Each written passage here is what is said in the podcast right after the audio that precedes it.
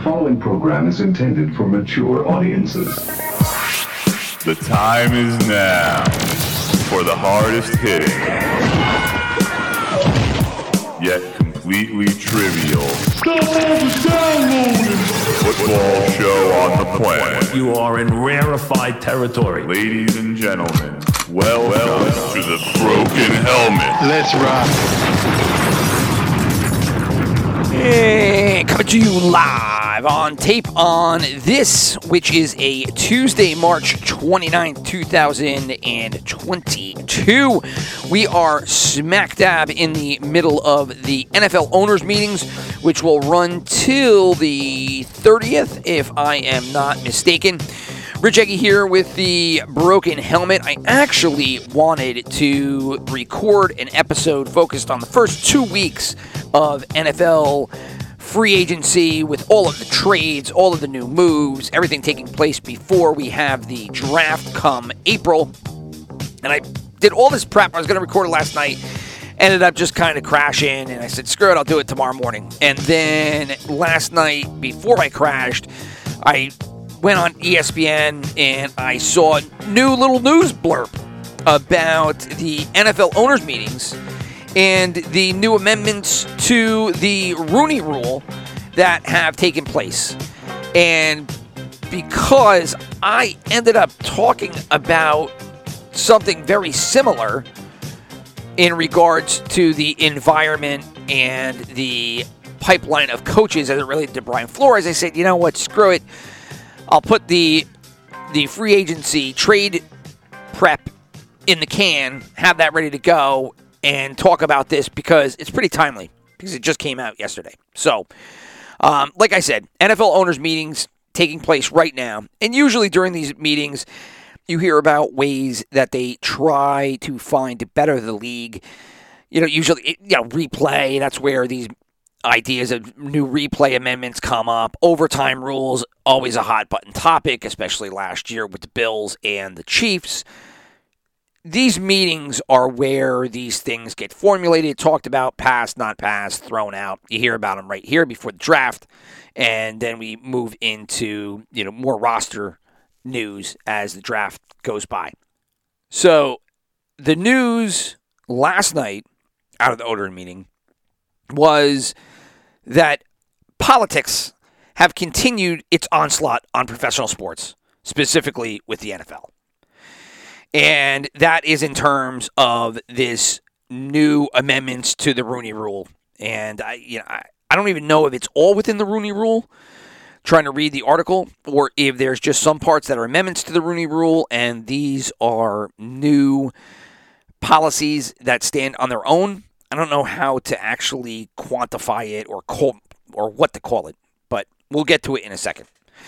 So, as I mentioned, the first podcast of the year, I talked about the Brian Flores lawsuit, and I had talked about how it had good intentions, but it was poor in its delivery because Brian Flores wasn't the individual to make the case which he was trying to make.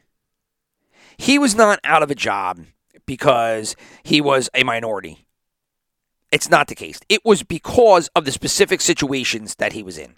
Number one, the owner and the GM and the quarterback and him was a bad, bad broth to cook in the same pot.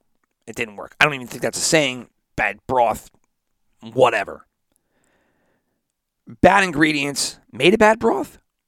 I'm going to try to figure out how the fuck to make something eloquent with my food analogy here, and I can't, and I just fucking screwed all my momentum. But, so his situation was specifically related to owner ownership, management, the quarterback situation. He gets thrown out because it just doesn't work out. And then obviously you have the New York Giants part of the equation. And that had nothing to do with him or his demographic makeup because what happened with the Giants was they had a specific change in ownership mentality.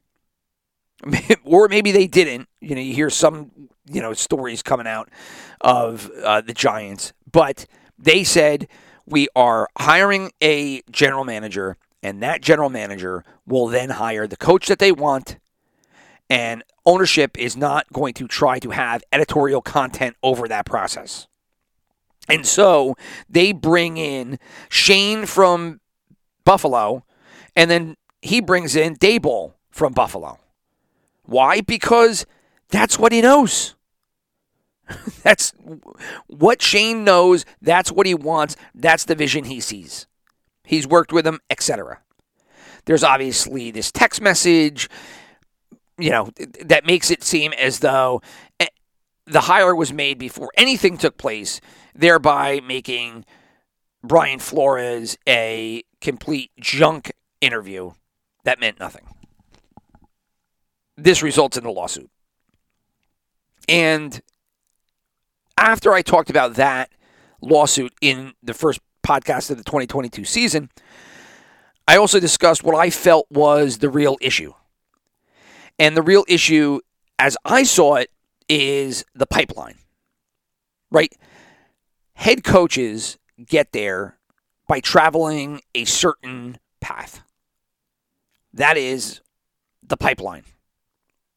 People travel the path differently, but ultimately, for those select candidates, the best of the best, or the ones that have some kind of qualities that teams want to take a risk on, right? They travel this pipeline that, in one way, shape, or form, has common similarities to it. And how do you change that? right? And, you know, ultimately, I can't remember, it was two weeks ago, but I don't know if you can. I don't know if you can change reality. You know, that's one of the biggest downfalls of the era that we're in right now is that people want to change reality. And I don't know if you can do it. Right? You can't. I don't know if you can. No, you can't. You can try. Maybe you can try to put things in place that ultimately down the line change reality. And I think that's what we'll get to in a little bit here. But you ultimately can't change reality. You can't do it. Right? And you can't change the pipeline that these coaches are taking to get to where they go. And specifically, the length of time that some of these people put in to their coaching profession. It's just nature. How do people enter the coaching realm? And in the first podcast, we talked about Liam Coen, we talked about Mike McDaniel, Byron Leftwich, DeMeco Ryans, Patrick Graham. We talked about how some of it is just trend, where now the NFL is all about offense, which is alluded to in the rule that we'll get to, versus where it previously was about defense. Brian Belichick, defense side of the ball. I, you know, Rex Ryan, defensive side of the ball. I mean, I, you know, I'm not going to go through all the coaches, but I'm trying to think of specific ones where you're like, oh yeah, Mike Martz, offensive side of the ball. You know, I, I mean, it's just trend sometimes, and now it's offense. Sean McVay, Sean McVay's entire tree. That's the way that it goes. And so, on top of trying to figure out what is the path I need to take to get to a, a, head coaching ranks, and you see it with many of these coaches, they either don't play in the NFL, they fail to play in the NFL. Maybe some of them don't even play in college, but they join as graduate assistants and assistant coaches in the college ranks and move up. Maybe some play a couple of years and immediately start coaching at the pro level or the college level or whatever it is. But many of the coaches, head coaches that exist today, start their path really early. And players end up benefiting a huge amount financially from their term years of service and then when it comes to the time of retirement, not many of them have the passion to coach. Coach, some people don't even like football at all. They play because it makes them money, like a job. like 99% of people in the world who have jobs that hate them, but it pays them, of which I'm not any of them. I don't even have a job. So those people play in the NFL. They ultimately don't enjoy it and then don't continue on. And those that do, I mean, some play 10 years in the league. And 10 years in the league playing doesn't necessarily equate to 10 years in the league coaching. Different skill sets completely. And so this is the reality that impacts all potential candidates differently. However, it does seem to benefit if you were looking at terms of negatives and positives.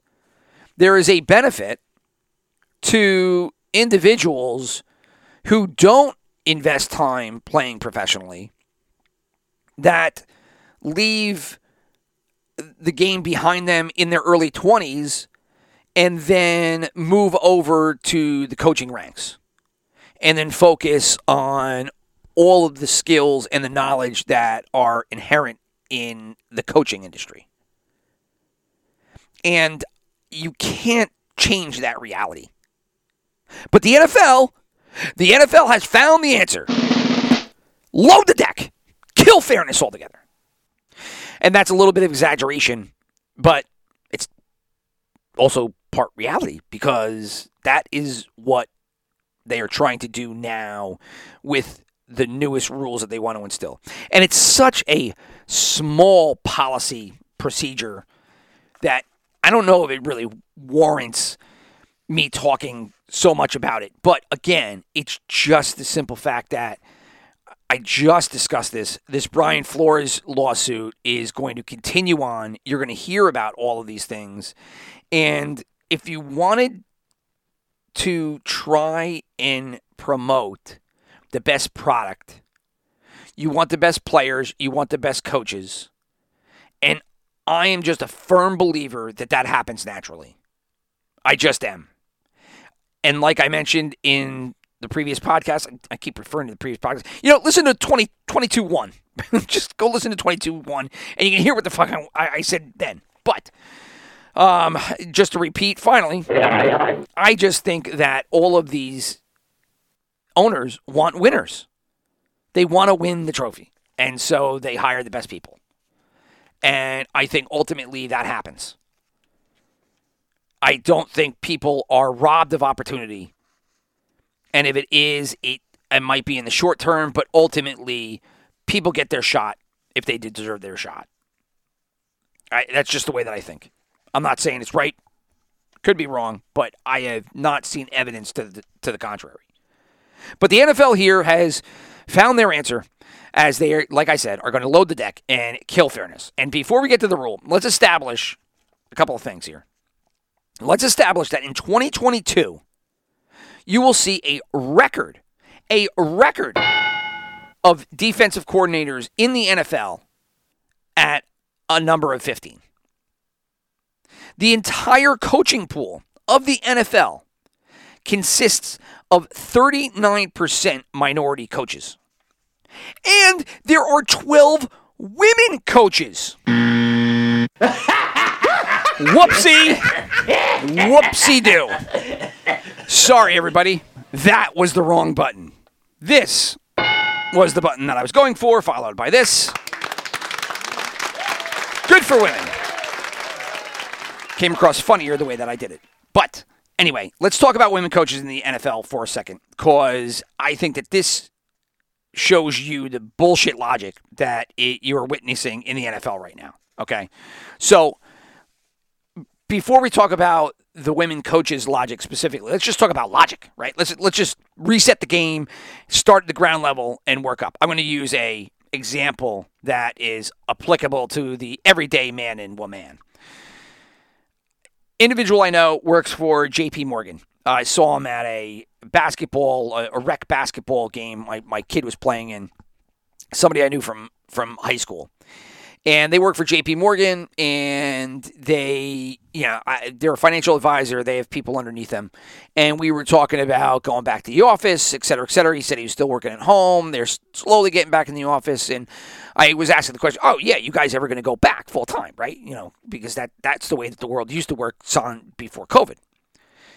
And he said, nah, I, he said, I, I, I don't think you'll ever, I mean, we'll get back to the office a little bit, but I don't think you're ever going to see people back in the office full time. I, I mean, it's just not going to work. And, and, we were talking a little bit about, oh, yeah, yeah, why, how could it? And then I said, yeah, the logic of it is all shot. He said, yeah, exactly. There is no more logic to telling people you are going to have to come into an office five days a week without the ability to work from home.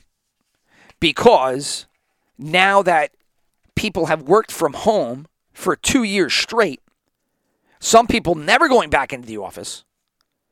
And with all of these companies creating digital technology infrastructure in order to accommodate working from home, you can't all of a sudden turn around, look people in the eyes, and be like, no, you can't work from home.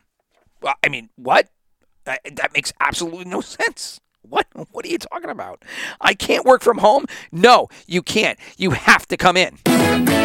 Nobody's going to live for it because there is no logic to it, right? So now that we have that established, let's go back to the NFL.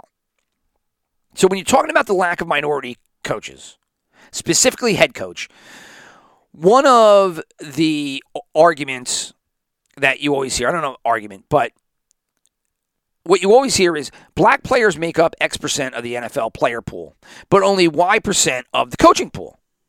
Right? Okay, well, women make up 0% of the player pool and now have 12 coaching spots. 12 coaching spots, zero have played in the NFL. Now, if women who don't play the sport can coach, what does it matter if you play the game or not? And this kills all the racially weighted arguments related to NFL coaches and its racial makeup.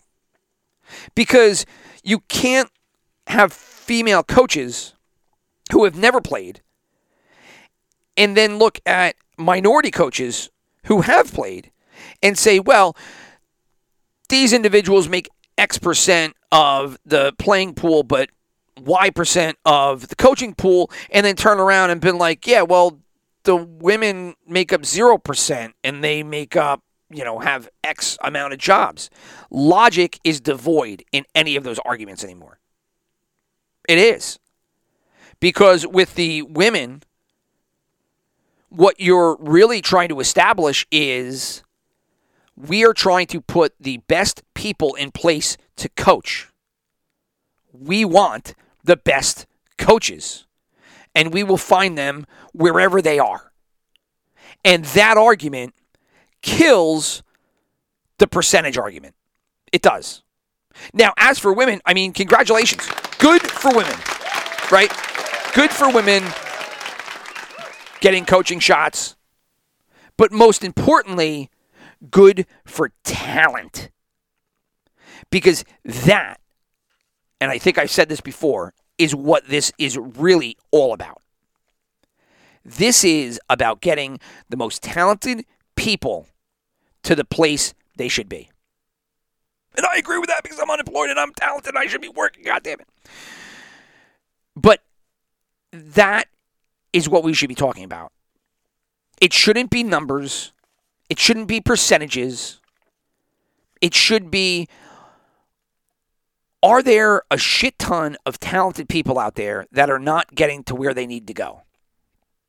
And if that's the case, how do we get them there? And again, my argument is I think it does work that way. I just think it does. I don't think that there are all these barriers to entry which uh, claim to exist. That's just my opinion. I don't see it. Now, women, yes, you got a point. There aren't a lot of women coaches. There's good reason. They don't play the game. They're not exposed to the game. They're not around it outside of the fact that they watch it on television. right? There, I mean, again, th- this might show idiocy on my part, but I, I do not think that there are a lot of Pee Wee leagues that have female players in them and take those numbers and apply them upward. It's not a female sport.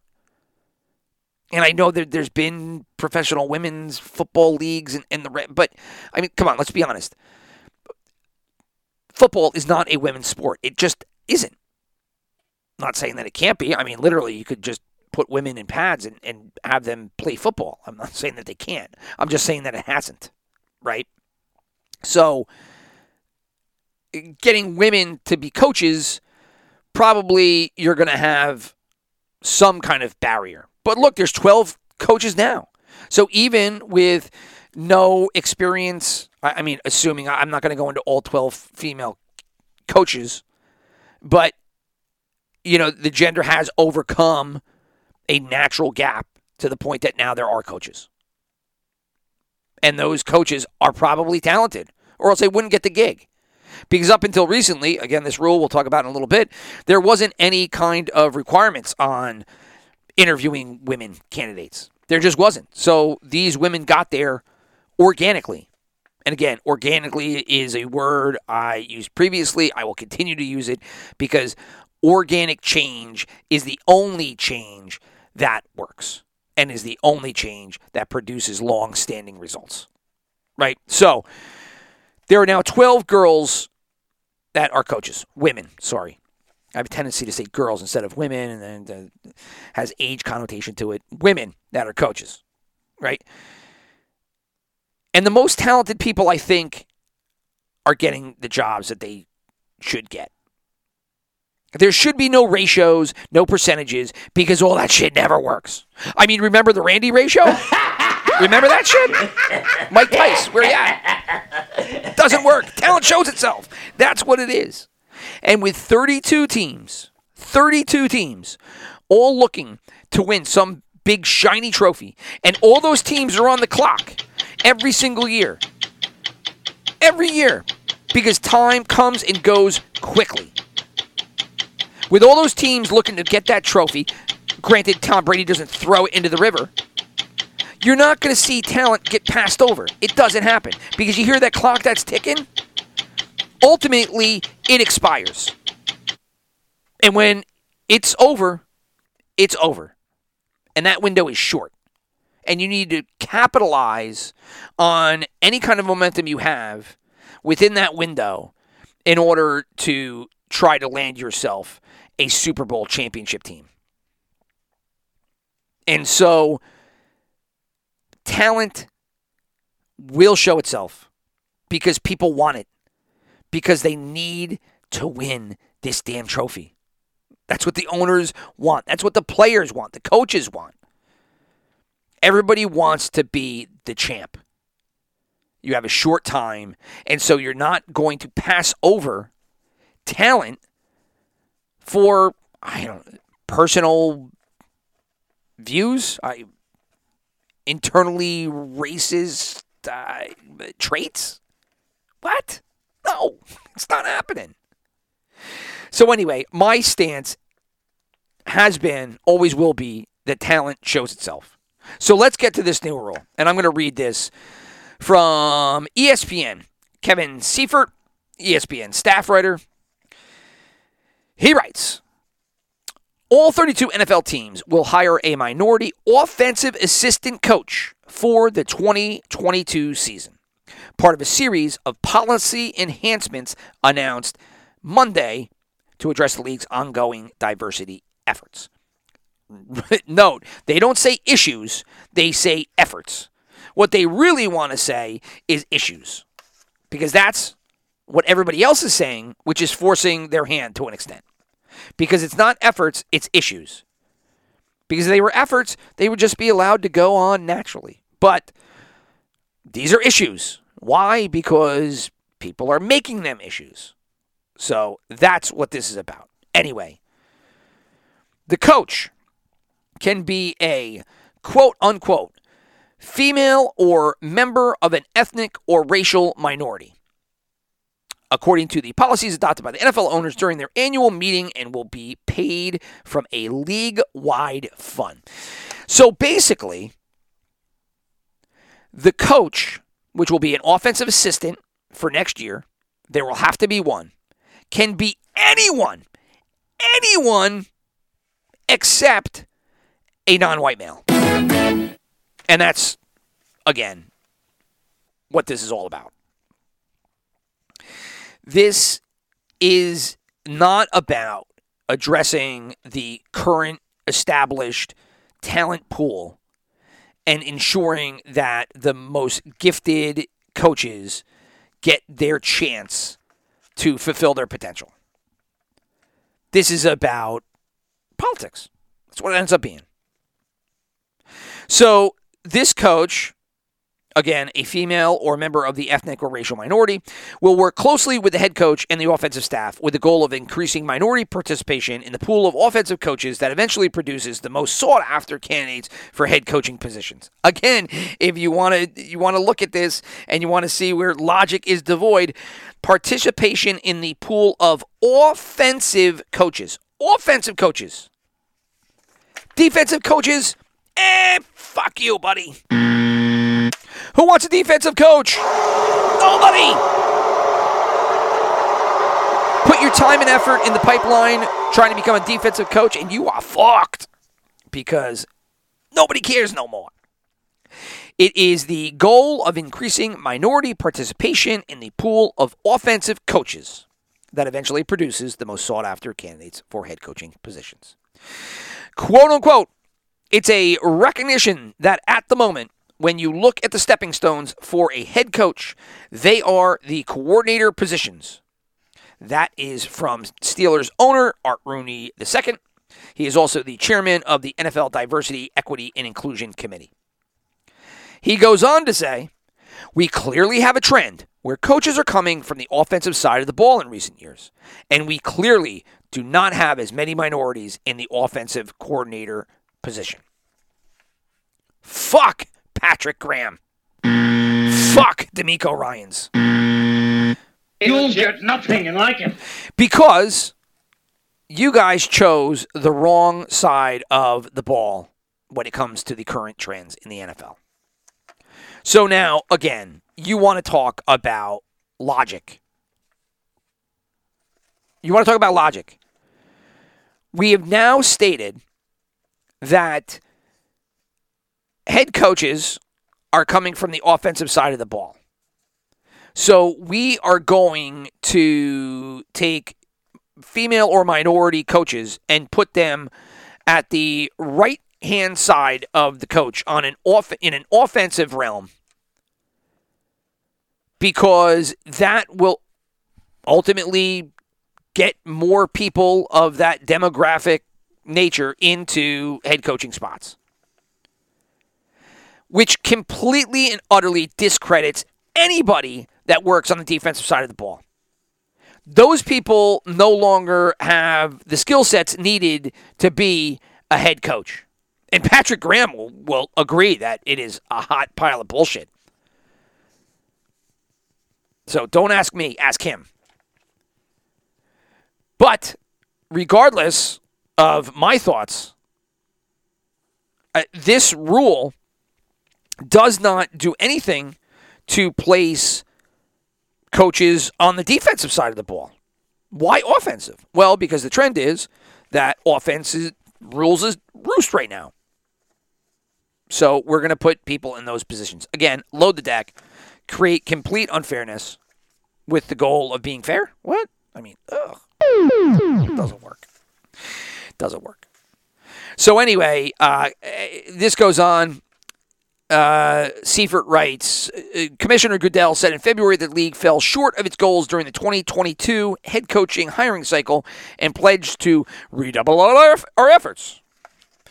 And if you don't know what that's from, I mean, it, it, it's almost as though Darth Vader just walked off the, the shuttle and started walking down the Death Star hangar and started telling everybody there that, hey, look, the Emperor's coming here. He's pissed off you guys haven't fixed this fucking Death Star. And the guy's like, oh, we're going to redouble our efforts. I'm going to shit my pants.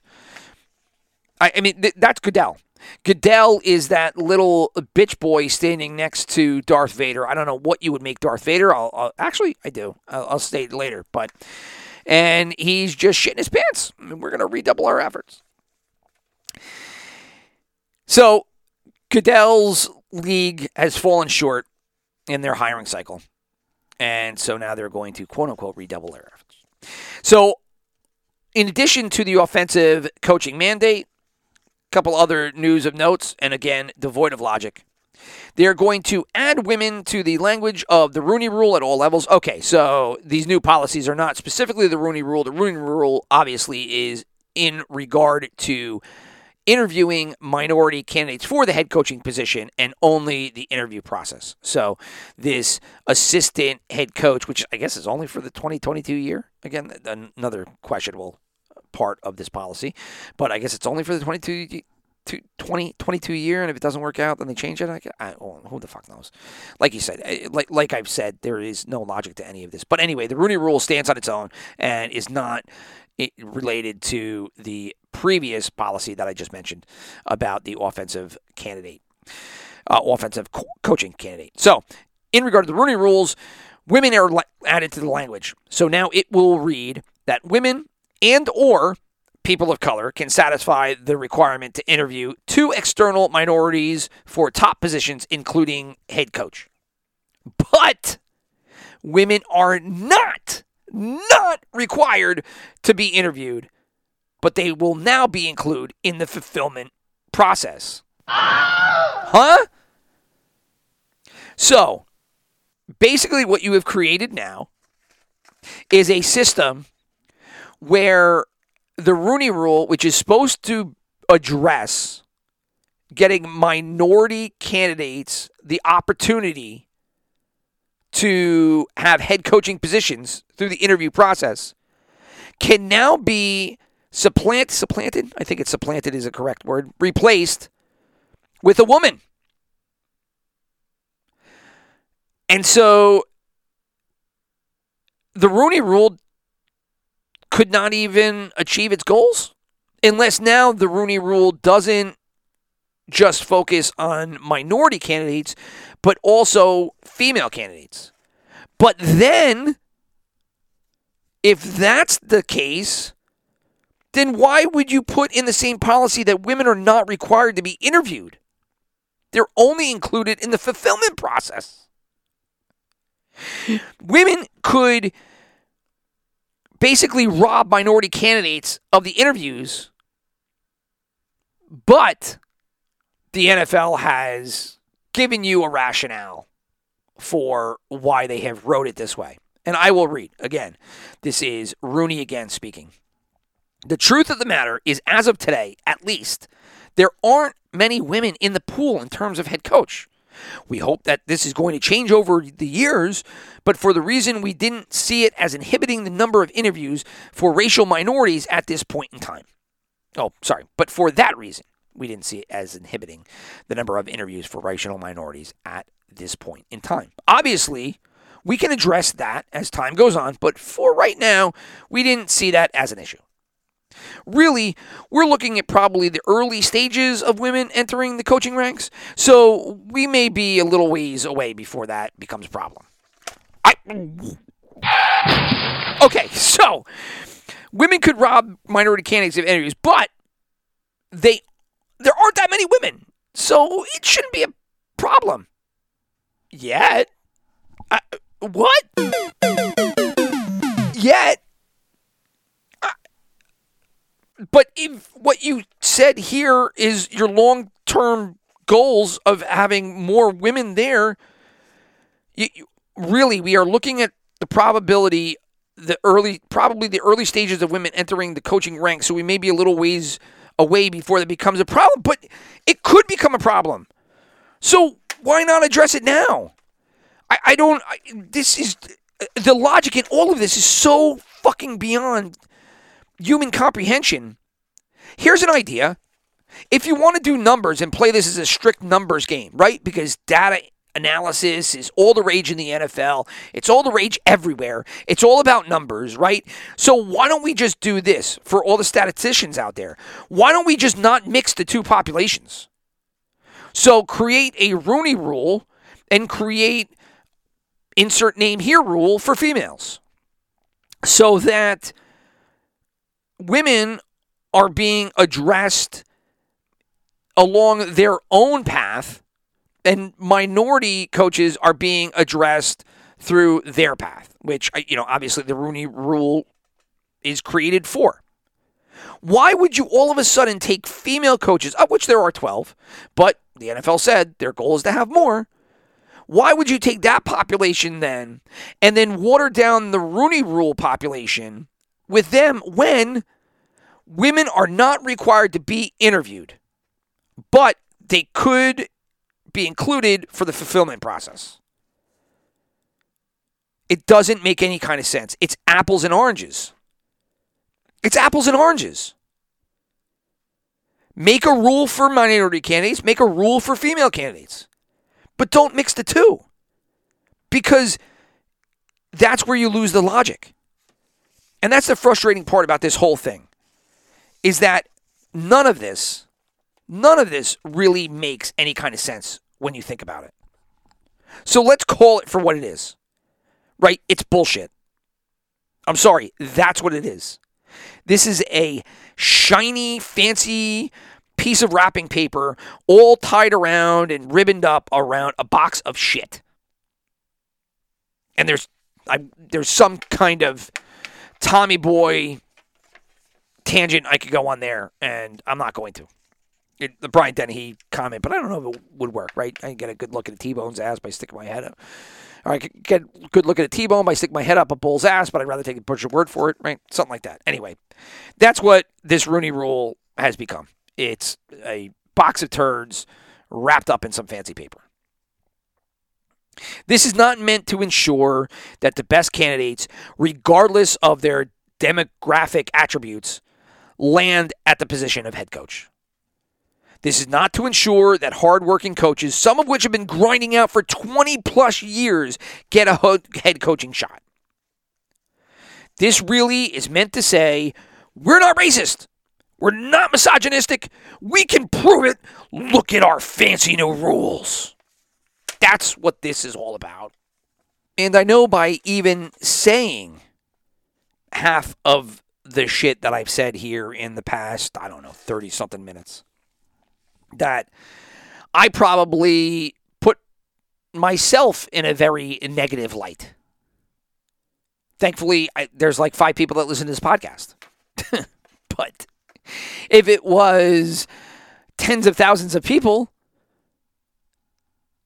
you know, I, saying something like this probably would be a net negative for me.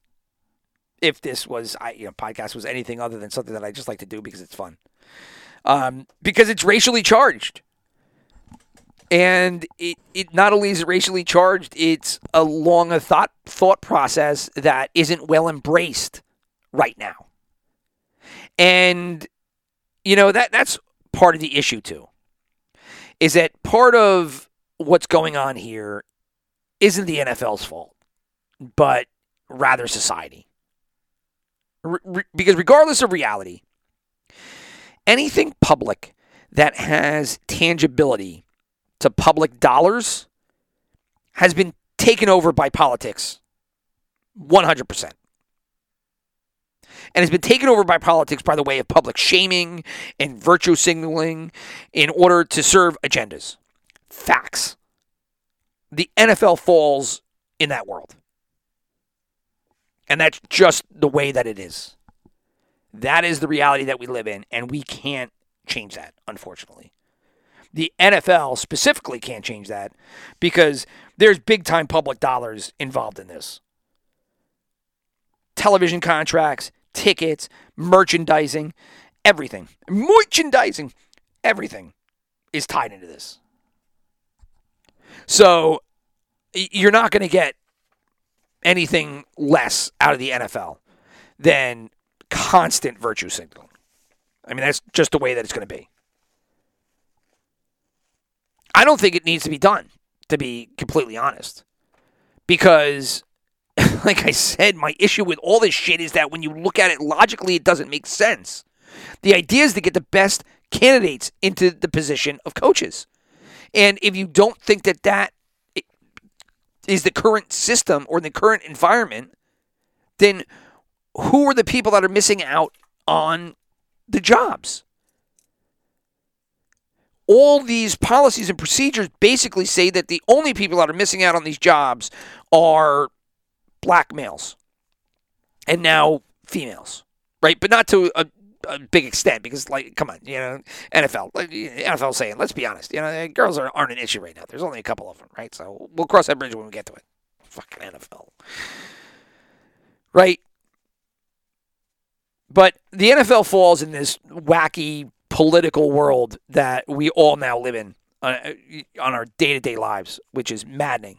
But the NFL, like all of us, live in this world now. And so they're just trying to figure out a way to navigate these gigantic editorial societal hands that are all over this league.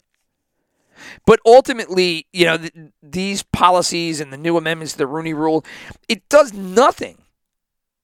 Because look at what the Rooney Rule has done so far, right? I mean, the Rooney Rule has been in existence for how many years now? And we're still facing the same issue, which is that there is a lack of minority coaches in the NFL. So, whatever this rule was meant to do, all this time later, it has not accomplished.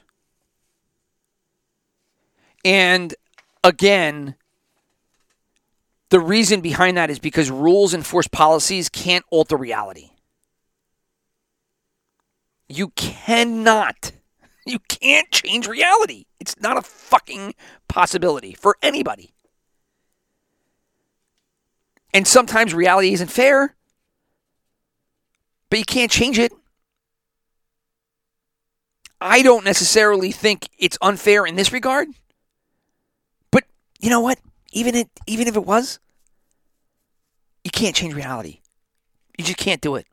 But again, in this case, the way that I feel is that I think the best coaches ultimately get a chance. They get their shot. And yes, there are sometimes shitty hires that are head scratching. You can go through the list. You have your Rich Kotites, your Ray Handleys, Cam Camerons, Lou Holtzes, Urban Meyers, Rod Marinelli, Mike Tice, Lovie Smith. Head scratching. Head scratching sometimes. But I can't think of anyone in NFL history who missed out on their chance where people look back and say, you know what? You know who never got a chance? That guy. I can't think of it. And there was one, there was actually one person I remember back in the day, early 2000s. I was at 790 The Ticket down in Miami, and Marc Trestman was an offensive uh, assistant or offensive coordinator for maybe Wannstedt's Dolphins, and people talked about him, eh, you know, behind the scenes a ton. Uh, he deserves a chance. Trestman ultimately got a shot. He ultimately got a chance to be the head coach in the NFL. It didn't work out, and he is no longer a head coach in the NFL. Again, just trying to add ammunition to my argument that the good coaches get their chance. They just do. And I can't think of anybody who hasn't. Now, again, there are probably NFL beat writers who have been around the league for 30 to 40 years who would probably say, well, Rich, you should shut your fucking mouth because you don't know what you're talking about. Okay, whatever. I'm just using the information that I have and the history that is before me, documented on the internet, and I haven't been able to remember or find any specific individual that people were like, you know, that guy deserved a chance and he didn't get it. So, the, the part that really sucks about this is that all this does is potentially rob another coach of their chance to get that exposure from this one offensive spot. Because this one offensive spot now has to go to a select individual. And so maybe that spot belongs to a different candidate.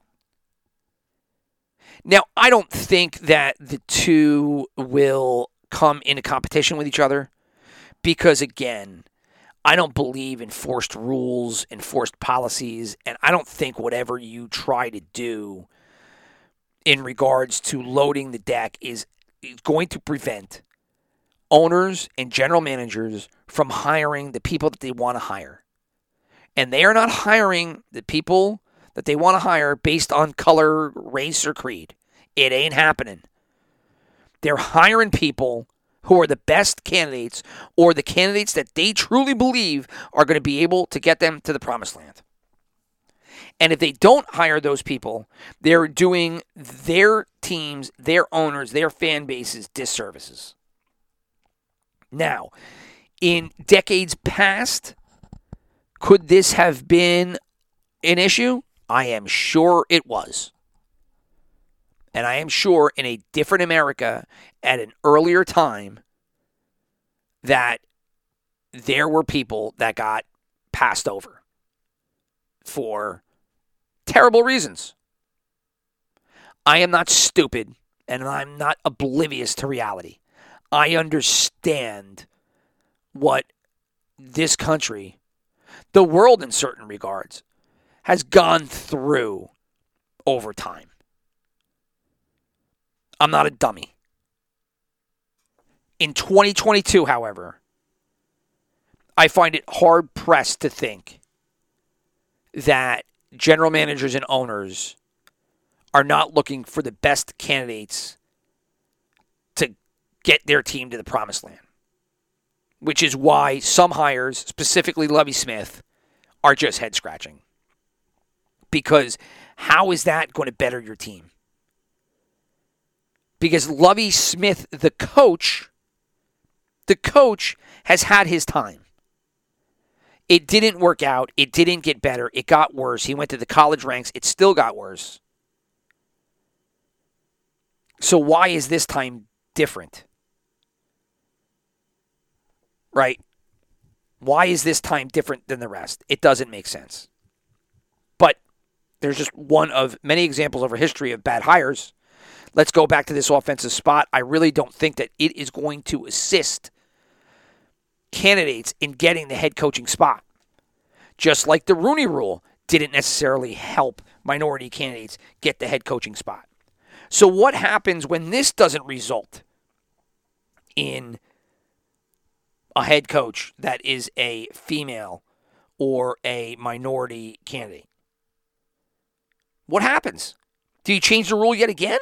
Do you add another rule? Do you force teams over a certain point of your history you must hire a minority women coach, woman coach as your head coach? I, I mean, what happens when this doesn't net results? If you don't believe that reality is producing the best candidates and your previous rules didn't work, why is this one going to work? You know, I that this is my issue. You think this virtue exposure exposure offensively, mind you, not defensively, but this virtual ex, virtue exposing on the offensive side of the ball is going to bridge the gap between the head coaching demographic numbers. You really think that that's going to happen? You're going to take somebody, put them in this coaching spot, and then that's going to catapult them to the head coach. It won't, by the way, because next year when they go to hire coaches, they're going to establish what are the current trends. It's probably offensive. Who are the hot coaches? Who are the coaches underneath them that have seen that system? We want those systems in our programs. So let's try to address who we could pull over to basically bring those systems and install them in our member club. That's what's going to happen. It's not going to be, oh, you know what? The assistant head coach minority female spot that was created in 2022 really showed us that person X has that capability. Let's just hire them. That's not going to happen. It's just not going to happen. It's not how it works. Wait until 2022 is over, see which teams set the league on fire, and then try to cherry pick from those coaching trees. Which, by the way, has been the process for eternity. Eternity. That's the way it has worked forever and has produced all of the great coaches. Bill Belichick got his shot because Bill Belichick, Bill Belichick coached under Parcells. Under Parcells. Right? So, you know, and there's the greatest head coach of all time. Came from a tree. His tree has been pilfered over the decades with the same goal in mind, and that is to find the next great head coach. Hasn't worked out. Josh McDaniels, Romeo Crennel, Charlie Weis, Matt Patricia. Hasn't worked. Joe Judge. Oh, God. Um, but even though it doesn't net results, doesn't mean that that process that has existed for decades is going to change, regardless of whatever whatever rules are put in place. Right? But what happens?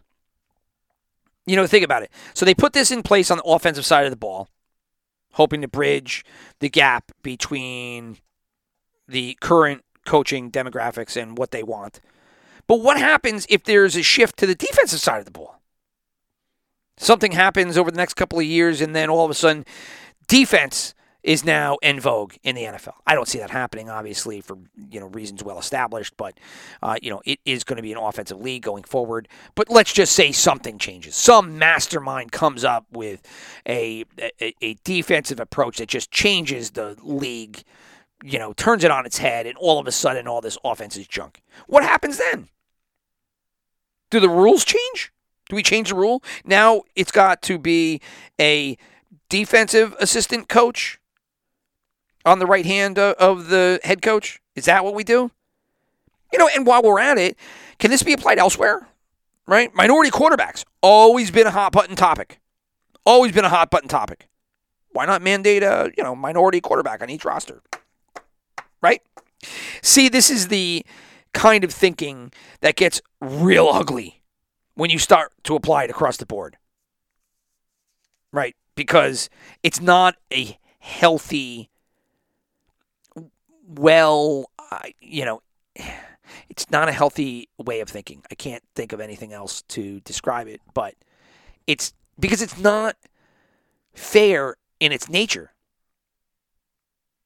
And so when you start applying it across the board, you ultimately see its flaws.